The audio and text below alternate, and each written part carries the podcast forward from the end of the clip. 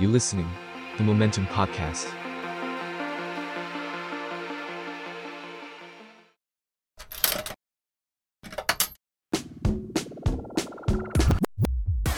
Rocky Investor ส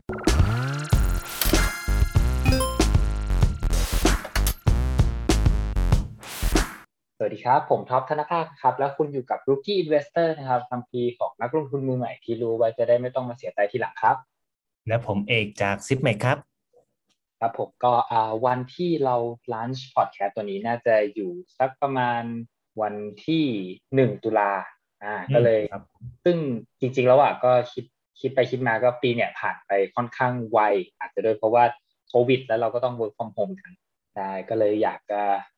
รู้ว่า เอ๊ะก่อนที่จะหมดปี 2021 เนี่ย ตอนเนี้ยเราควร ลงทุนกับอะไรดีบ้างครับพี่เอกอันนี้แบบต้องถามตรงๆ เพราะว่าหลังๆอะ โลกลงทุนมันไปไวมาก แล้วก็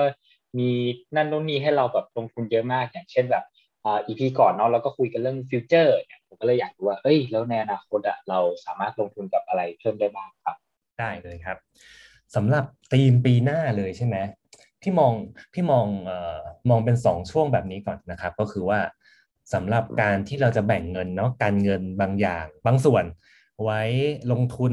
นะครับ จริงๆอะการลงทุนไม่จำเป็นต้องเลือกแค่เอ่อสินทรัพย์ใดสินทรัพย์หนึ่งนะพี่มองว่าตอนที่เราทำการศึกษา อยากให้ศึกษาให้ครบหมดเลยนะ เพราะว่าลักษณะของของการลงทุนหรือโลกการลงทุนเนี่ยมันจะมันมันจะเป็นแบบนี้ครับด้วยความที่เงินทั่วโลกอะมันมีจำกัดประมาณหนึ่งถึงเขาจะพิมพ์เงินได้เยอะเพิ่มเติมในในครับที่เราเคยคุยกันก็เถอะแต่ว่าอ่ามัมันจะมีมันจะมีไซส์ประมาณหนึ่งแล้วไอ้ไอ้เงินก้อนเนี้ย โดยส่วนใหญ่อะมันจะต้องมันจะคล้ายๆ กับพูดง่ายๆให้ให้เห็นภาพคล้ายๆ กับปลาโลมาแล้วเราเคยเห็นใช่ไหมจะมีการกระโดดไปกระโดดมาขึ้นเดี๋ยวกระโดดไปนู่นไปทางนี้อะไรอย่างเงี้ยเม็ดเงินก็เหมือนกันครับ มันจะมีการกระโดดไปกระโดดมาเหมือนคล้ายๆกับปลาโลมาที่กระโดดขึ้นน้ำอะกระโดดตุ้มตุ้มตุ้มอะไรเงี้ยแล้วก็ครับเข้าไปสู่สินทรัพย์ที่ที่แตกต่างกัน เพราะฉะนั้นน่ะโดยส่วนใหญ่อะพี่มองว่าเราน่าจะศึกษาทุกๆสินทรัพย์ทางการเงินที่มีอยู่ในในตอนนี้เลยอืม พอเราเริ่มมีความเข้าใจมากขึ้นว่าสินทรัพย์ไหนมี character เป็นยังไงใช่ไหมเราถึงจะสามารถมาดูได้ว่า แล้วในปีหน้านั้นเนี่ยถ้ามันเกิดเหตุการณ์ประมาณนี้เหตุการณ์รูปแบบนี้เนี่ยเม็ดเงินขนาดใหญ่ของของโลกตอนนั้นน่ะมันจะวิ่งไปในสินทรัพย์ไหนอะแล้วพี่มองว่ามันจะได้ประสิทธิภาพมากกว่า แล้วก็การแบ่งเงินอะอยากให้กระจายเงินไปเลย สมมุติว่าเราเรามีช้อยใช่ไหมสมมติเราเรามีช้อยอยู่แบ่งเป็นสมมติห้าอย่างห้าสินทรัพย์อะเราก็มาดูว่าสมมติ ห้าสินทรัพย์ที่เรามีการเล็งไว้อะเปิดฉากมาต้นปีอะเอ่อสินทรัพย์ไหนน่าสนใจ เราอาจจะเวทสินทรัพย์นั้น คือให้น้ำหนักกับสินทรัพย์นั้นมากกว่าอันอื่นเพราะเราคิดไว้แล้วว่าว่าธีมเนี้ยปีเนี้ยมันน่าจะมา แล้วถ้าระหว่างทางที่เราลงทุนไปอะสมมติสินทรัพย์นั้นมันมันผลตอบแทนไม่ค่อยดีอะภาษาการเงินเขาเรียกว่าเป็น เอ่อ underperform ก็คือว่าสู้สินทรัพย์อื่นไม่ได้ เราก็ค่อยๆค่อยๆลดสัดส่วนมา แล้วไปเพิ่มน้ำหนักให้กับสินทรัพย์ตัวอื่นที่มันมันน่าสนใจกว่า พี่มองว่าในเชิงโปรเซสการคิดตัวแรกอะอยากให้เป็นประมาณนี้ ทีนี้ในปีหน้าเนี่ยกลุ่มไหนหรือสินทรัพย์ไหนที่มองว่าน่าสนใจ แล้วก็อยากให้จับตาดูเป็นพิเศษนะครับ อันนี้ปฏิเสธไม่ได้เลยนะครับ อยากให้ดูคริปโตเป็นพิเศษด้วยนะครับ เพราะว่าอืมครับเอ่อคริปโตเคอเรนซีปีหน้าพี่ว่าจะเห็น เห็นการเปลี่ยนแปลงเยอะในเชิงของ fundamental ของมันที่ที่ครับเอ่อที่อยู่เบื้องหลังเทคโนโลยีใหม่ ๆ หรือการเข้ามาของสถาบันที่หันเข้ามาสนใจในพวกคริปโต แต่ว่าเรื่องของราคาเนี่ยต้องต้องมาดูกันอีกทีหนึ่งแต่พี่ว่าปีหน้าจะมีข่าว ความคืบหน้าข่าวสารต่างๆ เกี่ยวกับโลกของคริปโตเนี่ยเยอะขึ้น ทีนี้ถ้ากลับไปในสินทรัพย์เดิมๆนะสมมติสินทรัพย์เดิมๆอย่างที่ที่เอ่อที่หลายคนน่าจะรู้จักกัน พี่ มีความเห็นที่ค่อนข้างแปลกแหวกแนวกับกับหลายหลายคน ตอนเนี้ยคนเขาจะฮิตลงทุนในตลาดอเมริกากัน เพราะช่วงครับปีตั้งแต่สองสามปีก่อนเนาะหุ้นหุ้นอเมริกาขึ้นเยอะและขึ้นแรงหลายเท่ามาก และตอนนี้สิ่งที่คนกลัวคือคนกลัวตลาดจีนนะอืมคุณจะครับเพผมราะว่าก่อนหนั้นเนี่ยมันจะมีแบบเอ่อเอ่อทางการเขาใช่ไหมออกมาเหมือนพยายามพยายามกวาดล้างอะพยายามทำนู่นทำนี่ให้ ให้เอ่อทุกอย่างดูเรียบร้อยมากขึ้นนะครับ คนจะค่อนข้างกลัวตตลาดจีนกันอย่างสมมติกองทุนรวมเนี่ยมีหลายกองที่ที่กลัวอย่างล่าสุดเนี่ยเอ่อคุณจอสจอสโรสพี่ใช้คำว่าเป็นเป็น head of เอ่อครับ head fund แล้วกันนะครับเขาลงทุนมาแล้วออกมาเตือนเลยนะว่าใครกองทุนเอ่อที่ไปลงทุนที่นั่นน่ะถือว่าแบบพลาดมาก ๆ เลย คือที่ที่ไปไปเลือกที่นี่อะไรเงี้ยแต่ในความเห็นส่วนตัวพี่นะพี่มองว่า จีนมี potential ในการเติบโตเยอะ แล้วตอนนี้เหมือนเขากำลังกวาดล้างธุรกิจ กวาดล้างบริษัท หรือกวาดล้างบางอย่างที่อาจจะดูไม่ค่อยไม่ค่อยดีในสายตาเขาสมมติเนี่ยถ้าเขามีมีข่าวเรื่องของการแบบปฏิรูปธุรกิจการศึกษาบ้านเขาใช่ไหมตอนนั้นหุ้นลงแบบแรงมากเลยครับอืมทีเนี้ยพอเขาเขาทำทุกอย่างให้ให้กวาดล้างไปหมดแล้วแปลว่าธุรกิจที่ยังเหลืออยู่อะ sector ที่ยังอยู่ เป็นธุรกิจที่เอ่อพี่มองว่าเป็นเหมือนเหมือนเป็นลูกรักของเขาอะ อะไรเงี้ยอืมเพราะฉะนั้นเงินครับผมสนับสนุนจากจีนเนี่ย ส่วนใหญ่ก็จะเข้าสู่พวกธุรกิจดังกล่าวเหล่านั้นแหละและการเติบโตมันจะขึ้นไปแรงมากเพราะฉะนั้นปีหน้าอยากให้ให้ดูคริปโตกับให้ดูตลาดจีนไว้พี่มองว่าตลาดจีนค่อนข้างมี potential ถ้าเปรียบเทียบกับตลาดอื่นๆนะเพราะพี่มองว่าหลายตลาดตอนนี้เริ่มเริ่มแพงแล้วนะครับ อืมอืมเอ้ยแล้วผมอะก็เคยได้ยินคำหนึ่งครับว่าแบบว่าเหมือนจีนเนี่ยเขาค่อนข้างที่จะเอ่อ คือคนเขาเยอะเนาะแล้วเขาก็อยากที่จะแข่งขันกับสหรัฐได้ ผมก็เลยเคยดินว่าเขาอะเหมือนพิมพ์เงินออกมาเพื่อที่จะช่วยธุรกิจอะไรแบบนี้โดยตรงเลยครับ แล้วมันมันแบบเนี้ยครับ มันจะส่งผลยังไงต่อพวกแบบราคาพวกแบบหุ้นจีนอะไรพวกนี้บ้างไหมครับ จริง ๆ การอัดสมมุตินะ ถ้าเขามีการกระตุ้นเพิ่มเติมเข้ามาที่มีการอัดฉีดสภาพคล่องอะไรเงี้ย การอัดฉีดสภาพคล่องทุกประเทศเลยนะครับ โดยโดยส่วนใหญ่นะ จะมีผลบวกต่อราคาสินทรัพย์บ้านเขาอืมยกตัวอย่างครับเช่นผมหุ้นอะไรอย่างเงี้ย อย่างอย่างทุกคนทุกคนจะจะน่าจะพออะสมมติถ้ายกเคสนะจะมีเคสของที่ประเทศญี่ปุ่นนะครับญี่ปุ่นเป็นครับประเทศแรกเลยนะ ในปี2000 2000มั้งหรือปี1999อะ เป็นประเทศแรกที่อัดฉีด QE นะ ก่อนอืมก่อนอเมริกาอีกนะครับ เพราะตอนนั้นเนี่ยคือญี่ปุ่นทุกคนจะรู้ว่ามีปัญหาเยอะมากเรื่องของการเติบโตของเขาที่ ไม่เคยเติบโตและสังคมผู้สูงอายุใช่ไหมเราไปต่างประเทศจะเห็นคนที่สูงสูงอายุอะยังมาทำงานที่สนามบินกันอยู่เลยอะพี่พี่พี่ครับจำได้ล่าสุดที่พี่ไปก่อนจะมีโควิดใช่ไหมพี่ไปอือฮึที่ญี่ปุ่น คนอายุเยอะๆยังยังทำงานกันอยู่เพราะฉะนั้นอะการเติบโตของเขามันน้อยแล้วเขาก็เลยใช้วิธีการอื่น ในการจะกระตุ้นเศรษฐกิจการปั๊มเงินเข้ามาเนี่ยทำให้แม้การเติบโตในประเทศเขาจะน้อย มีบริษัทไม่เยอะที่แบบว่ามีมีการแข่งขันที่ดี มีมีตัวมาจิ้นที่เยอะเนี่ย แต่หุ้นบ้านเขาเนี่ยนิวไฮนะในในในในปีเนี้ยคือตลาดอืเออมญี่ปุ่นนิวไฮไปเลย เพราะฉะนั้นครับพี่ก็มองจีนก็คล้ายๆกัน ถ้าสมมติมีการอัดฉีดเงินเข้ามา หลังจากมีการปัดฝุ่นประเทศเขาและให้ให้บริษัทหรือธุรกิจที่ยังอยู่เนี่ยเป็นบริษัทลูกรักแล้วกันนะครับ เม็ดเงินสนับสนุนที่ที่ทางการมีมา จะจะวิ่งเข้าหาบริษัทพวกเนี้ยเพราะฉะนั้นพี่มองว่าถือเป็น potential ที่ดีนะ ต่อให้มีการ การกระตุ้นเศรษฐกิจในในบ้านเขา ส่งส่งผลดีต่อราคาพอสมควรนะครับอืมอ่าพอจะนึกออกแล้วเมื่อกี้พี่พี่เอกพูดอยู่สองคำเนาะแล้วผมรู้สึกค่อนข้างที่จะสะดุดก็คือคำแรกก็คือเอ่อเหมือนเงินในโลกเนี่ยมันมีจำกัด แล้วมันไหลไปอยู่ในสินทรัพย์อื่นไปไปมามาเนาะครับแล้วครับแล้วก็อีกคำหนึ่งคือการที่อยากให้ลองลงทุนกับอ่าคริปโตเคอเรนซีหรือว่าแบบลองหาข้อมูลดู ผมก็เลยอยากรู้ว่า เอ้ย แล้วการเข้ามาของคริปโตเนะครับ มันจะส่งผลต่ออ่าการไหลของเงินนี้ยังไงครับ คือแบบเงินมันอาจจะไหลไปอยู่ในคริปโตเยอะหรือเปล่า หรือว่าเงินจากคริปโตตอนนี้มันอาจจะแบบกำลังไหลไปอยู่ในการในในสินทรัพย์ดั้งเดิมอะครับ มันไหลกันยังไงครับ มันจะมีเอ่อภาพภาพหนึ่งที่ไปเห็นมาแล้วพี่แบบ คือตอนแรกอะเห็นเห็นภาพภาพเนี้ยครับพี่ นั่งดูอยู่เป็นวันเลยนะ แล้วก็นั่งนั่งคิดพิจารณาแบบอยู่นานมากกับกับแค่ภาพภาพเดียว มันเป็นครับผมภาพที่เอ่อเขาเอาขนาดของเม็ดเงินน่ะของสินทรัพย์ทั่วโลกเลยอะมาอ่ามามาเปรียบเทียบกัน สมมติเขาเขาเปรียบเทียบเป็นกล่องใช่ไหมถ้าตลาดหุ้นสหรัฐเนี่ยมีขนาดเท่าไหร่ ตลาดขนาดทองคำแค่ไหนต ลาด bond ตลาดเกี่ยวกับพวกหนี้ใช่ไหมเยอะแค่ไหนแล้วเทียบกับตลาดคริปโตตอนเนี้ยมีแค่ไหนคริปโตถ้าพี่จะไม่ผิดนะ มีแค่ประมาณสามกล่องเองก็เทียบกับแบบอื่นๆเนี่ยมันแบบอืมมันมันเป็นขนาดที่ที่ค่อนข้างเล็กมาก แม้คนที่มาสนใจคริปโตเนี่ยเขาจะมีการพูดว่า ตอนนี้นะตลาดคริปโตเคอเรนซีเนี่ยเติบโตเป็นกี่เท่ากี่เท่า มีเม็ดเงินมากมากมายเลยที่วิ่งเข้าทั้งคริปโตทั้งโลกของ DeFi ใช่ไหมแบบแบบขึ้นเป็นจำนวนแบบ เพิ่มเป็นแบบร้อยเท่าร้อย x สิบ x อะไรอย่างเงี้ยครับผมแต่ถ้าเทียบกับสินทรัพย์อื่นทั่วโลกอะมันยังถือว่าเป็นแบบเหมือนเป็นขนาดที่ค่อนข้างเล็กมากเลย เพราะว่าเอ่อด้วยด้วยความที่โลกเรามันมีมายาวนาน และสินทรัพย์อื่นอะมันมันมีมานานกว่า สมมติทองคำเนี่ยโหมันมันนานมากหุ้นมันบางประเทศเนี่ยมาเป็นร้อยปีแล้ว หุ้นไทยก็เกือบเกือบห้าสิบปีแล้วเนี่ย เพราะฉะนั้นถ้าเทียบไซส์นะคริปโตยังถือว่าเล็กมาก แล้วก็เอ่อ พี่มองว่าด้วยความที่มันเล็กขนาดนี้เนี่ยแล้วเม็ดเงินในโลกที่มันแบบมหาศาลเนี่ย พี่ก็เลยมองว่ามันมี potential ในการที่น่าจะมีเม็ดเงินก้อนใหม่วิ่งเข้าไปที่ที่ตลาดนี้บ้างนะครับ นี่คือเป็นเป็นภาพแรกที่ที่เห็น แต่พอคิดต่อไปเนี่ย มันก็จะเข้าเข้าสู่เอ่อสิ่งที่ถามมาเมื่อเมื่อสักครู่คือว่า แล้วเอ่อเราจะมีการแบบต้องต้องต้องดูยังไงไอ้พวกตลาด เกิดใหม่แบบนี้เนี่ยวันหนึ่งเม็ดเงินจะเข้ามาหรือวันหนึ่งเม็ดเงินจะถอยออกมาเนี่ยในเชิงในเชิงการเปรียบเปรียบเทียบตอนนี้ครับด้วยความที่พอมันมีเม็ดเงินประมาณหนึ่งใช่ไหมคนที่เขาลงทุนน่ะเขาจะมีลักษณะของการ compare ว่าทั้งเม็ดเงินก้อนนี้ไปลงทุนในหุ้นตอนนี้มองยังไง ถ้าลงทุนในคริปโตมองยังไง สิ่งที่พี่มีการคุยกันกับนักลงทุนหลายคนไม่จะเป็นทั้งไทยเองต่างประเทศหรือที่เป็นสถาบันนะเขามองว่าตลาดหุ้นที่เป็นหุ้นก่อนนะ ในต่างประเทศอะถือว่าขึ้นมาค่อนข้างแพง ขึ้นมาค่อนข้างแพงถ้าเทียบกับกำไร แล้วก็ถ้าเทียบกับการเติบโตในวันข้างหน้าเพราะทุกคนจะทราบดีว่า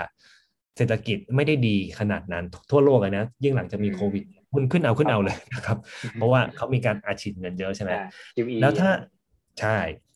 ถ้าเทียบกับเม็ดเงินก้อนนี้ที่เขาจะลงทุน เข้ามาในตลาดคริปโตเนี่ยเขาก็มองว่ามันมีโอกาสในการเติบโตที่สูงก็จริงอยู่ แต่มันก็ ไม่ใช่ไม่ใช่เอ่อเงินเงินก้อนนี้ไม่ใช่อำนาจต่อรองที่ดีขนาดนั้นเพราะราคามันขึ้นมาค่อนข้างแรงสิ่งที่เขามองคือว่าเขาจะจับตาดูตลาดคริปโตเป็นพิเศษ ถ้าเวลาไหนก็ตามที่ตลาดมันเริ่มมีการแคสแรงๆ มีการล่วงลงแรงๆเนี่ยเป็นโอกาสที่ดีที่เขาที่เขามองว่าเขาอยากที่จะใส่เงินเข้ามานี่นี่คือเป็นเป็นวิวที่ที่เอ่อคนที่เป็นเจ้าของเม็ดเงิน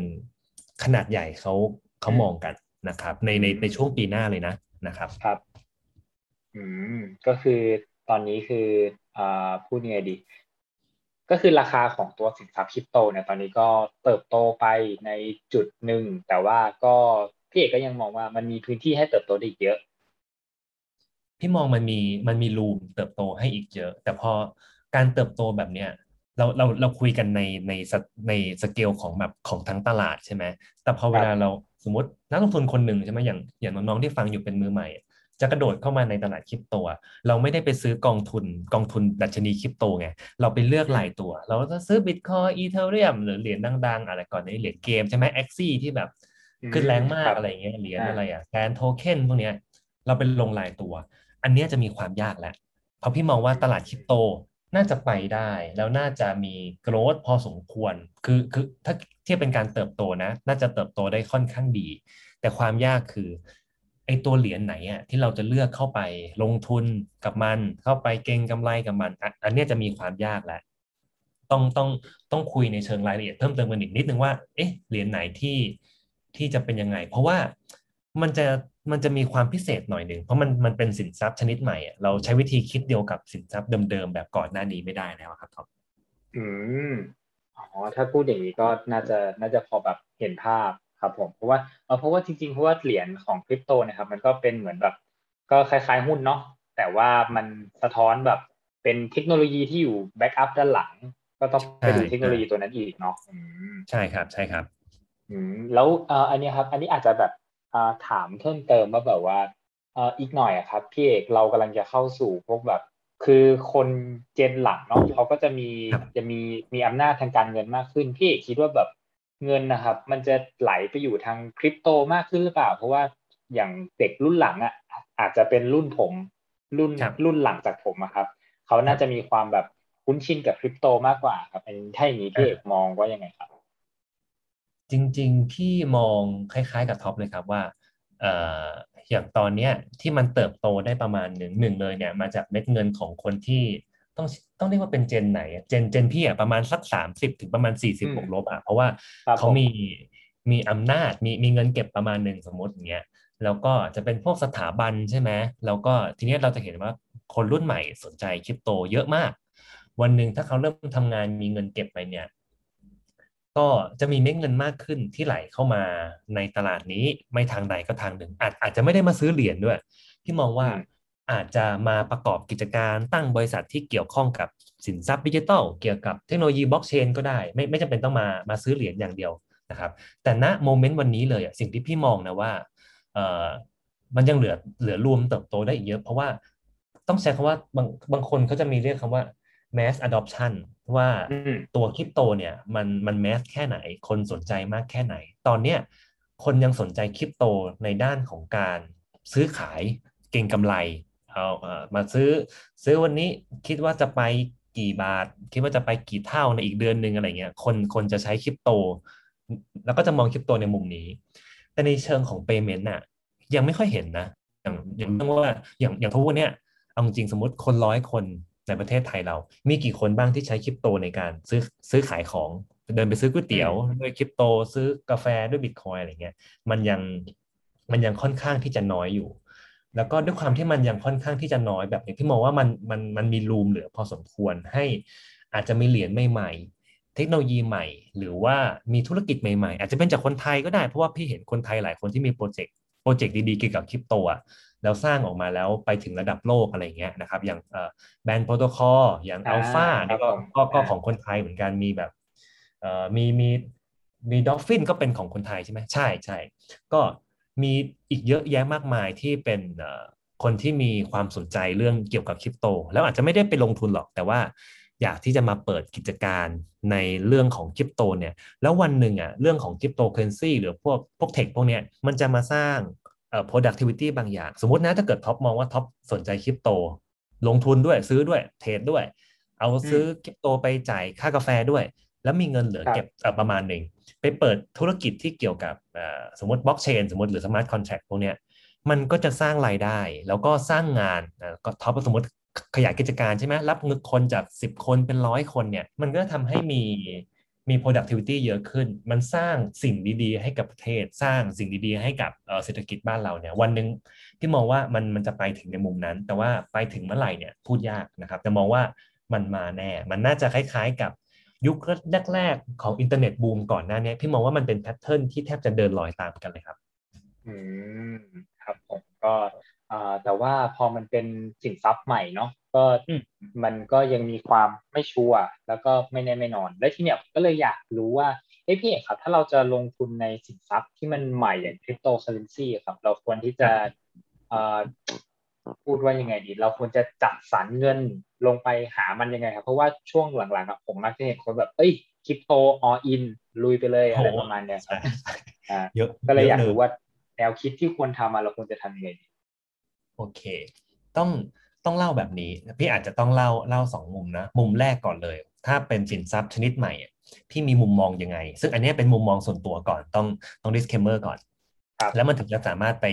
ไปเชื่อมต่อว่าเราควรจะวางเงินเยอะแค่ไหนในการในการเอ่อซื้อขายสินทรัพย์ชนิดใหม่คริปโตอาจจะเป็นเหรียญไหนก็ตามหรือวันหนึงอาจจะเป็นเหรียญอื่นที่ดังกว่าบิตคอยก็ได้ใครใครจะไปรู้ใช่ไหมทีนี้อ่าสำหรับมุมมองพี่เนี่ยการที่จะเอ่อ invest ที่จะเก็งกำไรใน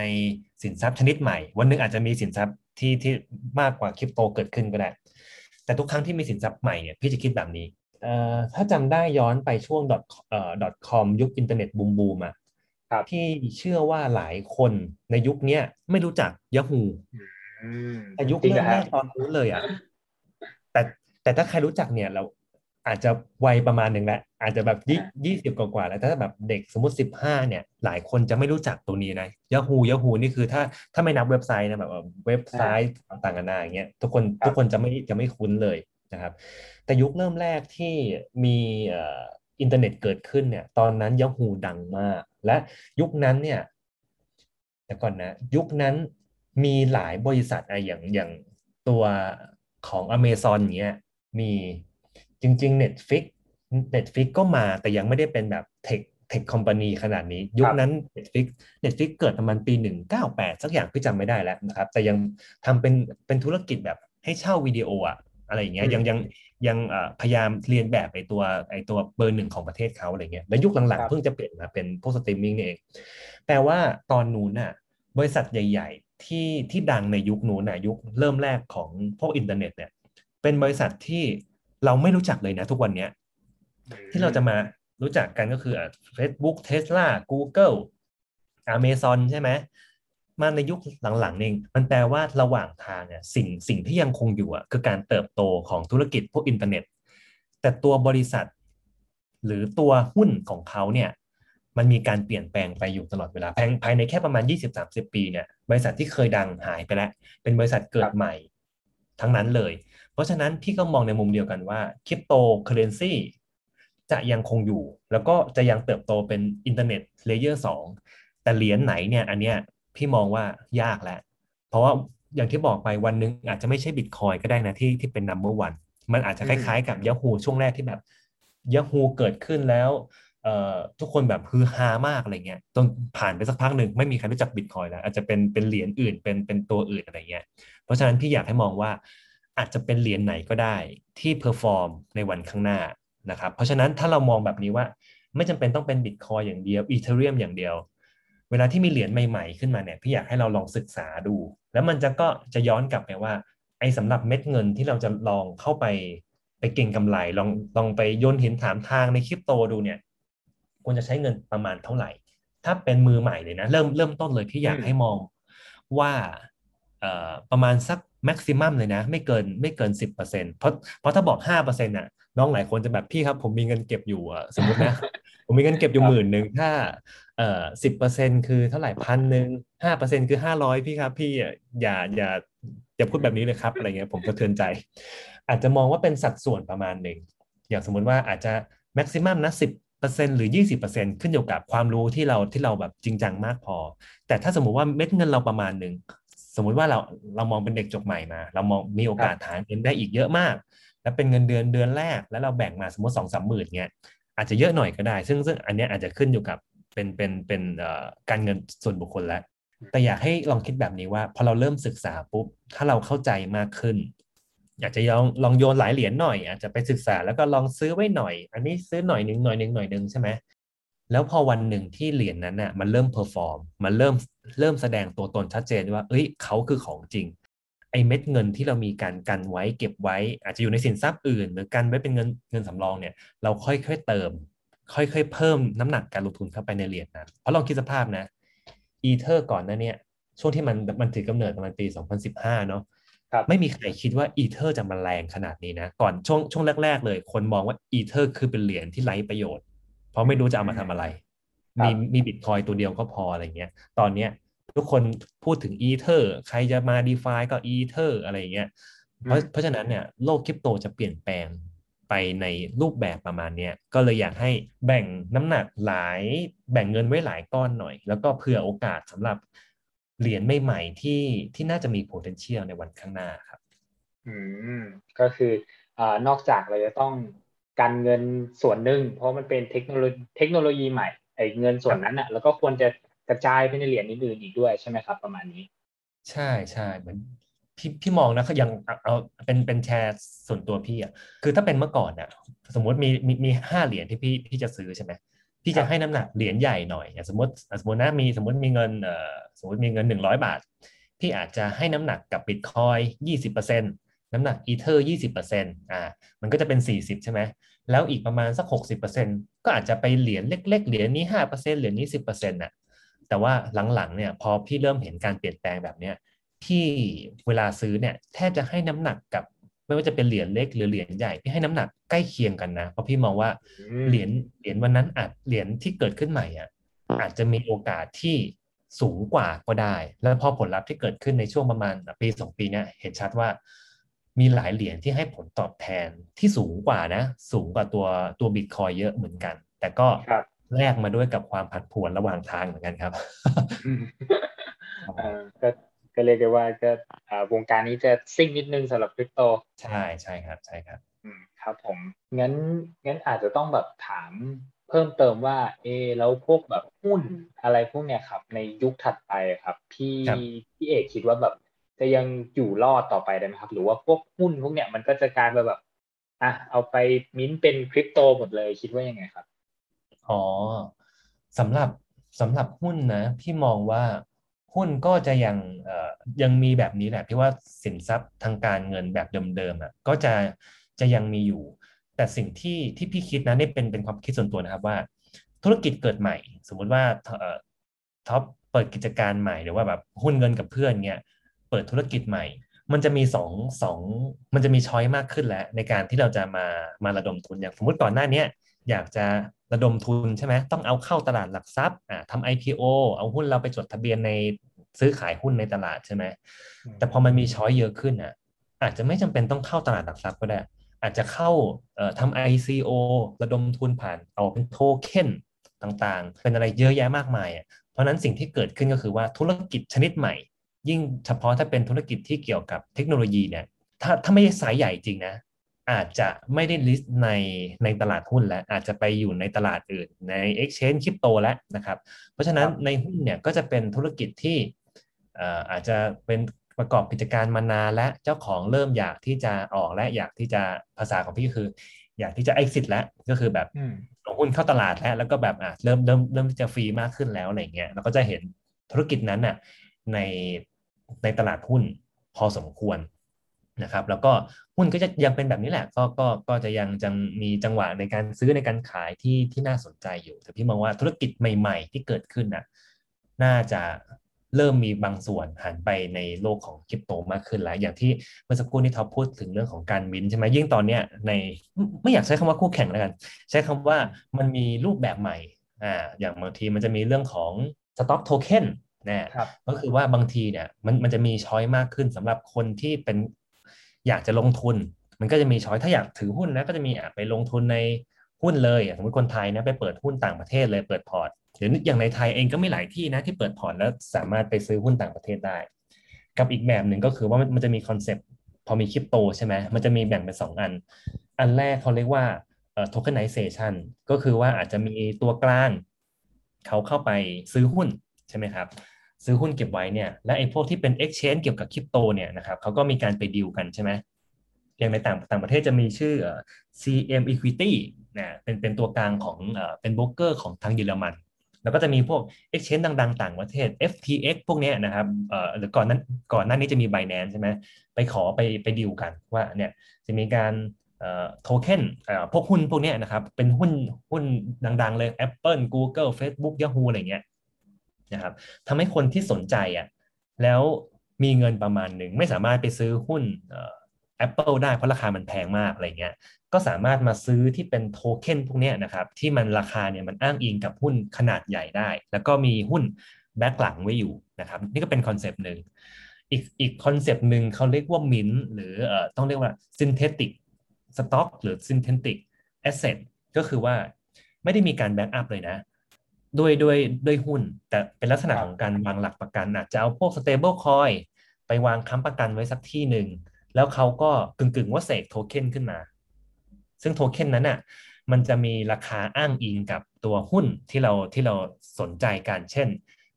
สมมติเนี่ยเขาเขาจะมีหุ้นสมมติหุ้น Apple ใช่ไหมเขาจะมีขึ้นชื่อว่า M หรือหรือลงท้ายว่า M พี่จำไม่ได้ละมันจะเป็นแบบเอ่อแล้วก็จะเป็นชื่อหุ้นเลย คนที่เข้าไปซื้อเนี่ย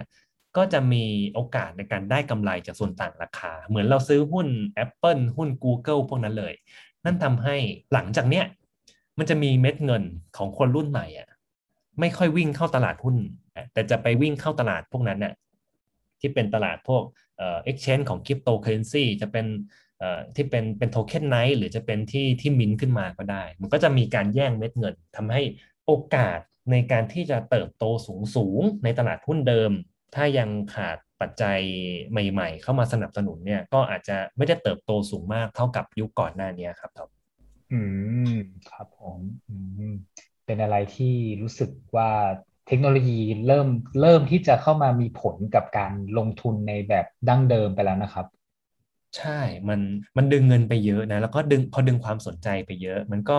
มีโอกาสที่เม็ดเงินจะโยกไปตรงนั้นเยอะ เพราะลองคิดสภาพเนี่ย อย่างสมมติเนี่ยสมมติพี่กับท็อปใช่ไหมมองว่า เอ้ยเนี่ยคริปโตมันเจ๋งนะ เรามีเงินสักก้อนใช่ไหม เราอยากจะถึงอิสรภาพทางการเงิน และอยากเป็นเจ้าของกิจการ มันก็เลือกได้ว่าเราจะไปเปิดร้านค้า เช่าพื้นที่ แล้วผมพอเช่าพื้นที่เนี่ย เราก็เห็นแล้วว่าช่วงโควิดที่ผ่านมาแบบเดือดร้อนแค่ไหนเรื่องของเรื่องของค่าเช่าที่เป็นฟิกคอร์สใช่ไหมเรื่องของเอ่อ ของพนักงานที่แบบว่าเจ้าของกิจการแบบอยากที่จะเลี้ยงลูกน้องอะก็ต้องควักเนื้อจ่ายจ่ายเงินที่เป็นเอ่อพวกเงินเดือนเนี่ยเทียบอีกแบบหนึ่งถ้าเราเป็นแบบคนรุ่นใหม่อะอยากจะเปิดกิจการนะเราไม่อยากมาทำแบบนั้นแล้วเพราะเรามองว่ามันมันเหนื่อยเหมือนกันนะ ถ้ามีช้อยว่าสมมติเราไปเปิดธุรกิจที่ไม่ต้องมีหน้าร้าน ทุกอย่างทำได้บนคลาวด์เลยอืมทำได้บนอินเทอร์เน็ต และมีความเกี่ยวข้องกับเรื่องเออเทคโนโลยีบล็อกเชน smart contract เนี่ยเงินก็จะหันไปทำ ธุรกิจจะมีกิจการเกิดใหม่ใน part นั้นน่ะเยอะขึ้นแต่ว่าเม็ดเงินก็จะกระโดดสู่โลกนั้นเยอะมากขึ้นเลยนะครับ และสิ่งที่เห็นก็คือว่าทางสถาบันขนาดใหญ่อะเขาก็ไม่ได้นิ่งนอนใจนะว่าจะเอ้ยเงินไปตรงนู้นปุ๊บแล้วเราจะยังไงดีเออรอให้การเติบโตมันน้อยลงหรือเปล่าอะไรเงี้ยที่พี่เห็นก่อนหน้าเนี้ชัดเจนมากคือ สถาบันขนาดใหญ่ไม่สถาบันการเงินสถาบันลงทุนเนี่ย พอเขาเห็นว่ามันตรงเนี้ยมัน มันมีโอกาสหลายที่อะเลือกที่จะเข้ามาเทคกิจการนั้นเลยนะ เข้ามาซื้อเข้ามาเป็นหุ้นส่วน หรือเข้าไปลงทุนในกิจการนั้นเลยทันทีอะไรเงี้ยในในช่วงปีเนี้ยเห็นตรงนี้เยอะ แล้วก็ปีหน้าเราจะเห็นภาพแบบเนี้ยเยอะขึ้น เอาแค่ในในไทยอะธุรกิจขนาดเอ่อเป็นเป็นต้องใช้ว่าจะเป็นองค์กรแบบเดิมก็ได้ที่เป็นแบบเกี่ยวกับพวกธนาคารเนี่ยจะค่อนข้างค่อนข้าง conservative หน่อยใช่ไหมเราเห็นชัดเจนมากว่าปีเนี้ย ธนาคารหลายแห่งกระโดดเข้ามาในโลกคริปโตเยอะมากอะครับ แล้วปีหน้าก็จะเห็นการแข่งขันหรือการ move แบบเนี้ยเยอะขึ้นในโลกของสินทรัพย์ดิจิตอลอะครับ ครับผมก็สำหรับ EP นี้อาจจะอาจจะเป็นประมาณนี้ครับผม แต่ว่าสิ่งที่น่าสนใจแล้วก็อยากให้แบบนักลงทุน ไม่ว่าจะมือเก่ามือใหม่ที่กำลังฟังอยู่เนะครับ จับตามองอะน่าจะเป็นเรื่องของเทคโนโลยีใหม่เนาะอย่างเช่นแบบคริปโตเคอเรนซีอ่า เพราะว่าคิดว่าน่าจะมีโอกาสอีกมากสำหรับแบบนักลงทุนนะครับ ใช่อืมก็อ่าก็สำหรับใครที่เป็นนักลงทุนจมูกไวก็สามารถลองไปศึกษาดูได้กับคริปโตเคอเรนซีพี่เอกก็อ่าทำงานอยู่ที่ Zipmex ก็ตอนนี้มีเปิดให้ลงทุนแบบไหนบ้างครับ ตอนนี้ใช่ไหมครับเอ่อ ถ้าเป็นยังยังยังเป็นตอนนี้อยู่นะ จะเป็นพวกเหรียญคริปโตใหญ่ ๆ ที่เรารู้จักกันเลยนะครับ ก็จะเป็นบิตคอยน์อีเธอเรียมถ้าเป็นเหรียญใหญ่อะเราเราจะมีเกือบเกือบหมดเลย พวก stablecoin ก็มีนะครับ แล้วก็จะมีเหรียญขนาดเล็ก ๆ หรือจะเป็นเหรียญที่มีโอกาสในการเติบโตสูงๆเนี่ยเราก็เริ่มมีการ list เข้ามาแล้วนะครับ แล้วก็จริง ๆ มันมีอีกหลายอย่าง product ของเราอะที่ที่บอกว่าในยุคเนี้ยแม้คริปโตมันจะน่าสนใจอะแต่ว่าคนยังไม่ค่อยใช้คริปโตในการ ในการเอ่อเป็นสื่อกลางในการแลกเปลี่ยน สิ่งที่เราอืมพยายามผลักดันก็คือว่าอะเรามีการไปดีลกับร้านค้า ให้เขาเห็นถึงประโยชน์ของการรับคริปโตเคอเรนซีใช่ไหมเรื่องของความสะดวกสบายเรื่องของต้นทุน ก็มีหลายร้านค้าหลายธุรกิจที่ยอมที่จะเอ่อที่เขา buy idea เรา แล้วก็รับคริปโตเนี่ยแต่ว่าคนที่เข้ามาเข้ามาใน Zipmex เนี่ยสามารถเอาเหรียญที่ซื้อกับเราเนี่ยไปซื้อขายของได้ไปใช้จ่ายในชีวิตประจำวันได้ เรามีการทำพวก Marketplace สามารถซื้อขายของได้โดยใช้คริปโตเคอเรนซีก็ได้นะครับ แล้วก็จะมีอื่นๆอีกมากมากมายที่เราคุยกันเมื่อเมื่อสักครู่นี้เนี่ยอยากอยากให้เราติดตามเอ่อไม่แน่ใจว่าในไทยจะจะยังไง เพราะในไทยมีมีเรื่องของเกณฑ์เกี่ยวกับเรื่องของของเกณฑ์ ก.ล.ต.ใช่ไหมแต่ว่าในต่างประเทศอะเรามี concept เรื่องของ ZipStock ก็คือสามารถซื้อขายหุ้นเมื่อสักครู่เนี้ยนะครับหุ้น Apple หุ้นอะไรเงี้ยนะครับที่ที่อยู่ในต่างประเทศได้ แต่ตอนนี้เรา launch ที่ อินโดก่อนนะครับ แล้วก็พยายามจะผลักดันให้คนไทยเนี่ยสามารถเข้ามาเป็นส่วนหนึ่ง เข้ามาลงทุนเข้ามาเก็งกำไรในพวกหุ้นต่างประเทศได้ผ่านตัว product ที่ชื่อว่า ZipStock นะครับก็พยายามผลักดันตรงนี้อยู่ ก็ใครที่สนใจครับก็ลองไปศึกษาดูได้ก็เป็นแอปพลิเคชัน หรือว่าตัวเว็บไซต์ของ Zipmex นะครับ ก็สำหรับ Rookie Investor EP นี้ก็ฝากไว้ประมาณนี้ครับผมก็ขอให้นักลงทุนทุกคนก็โชคดีกับการลงทุน ครับผมก็ EP นี้ก็ขอบคุณพี่เอกมากครับ สวัสดีครับ ครับ สวัสดีครับ You listening, the Momentum Podcast.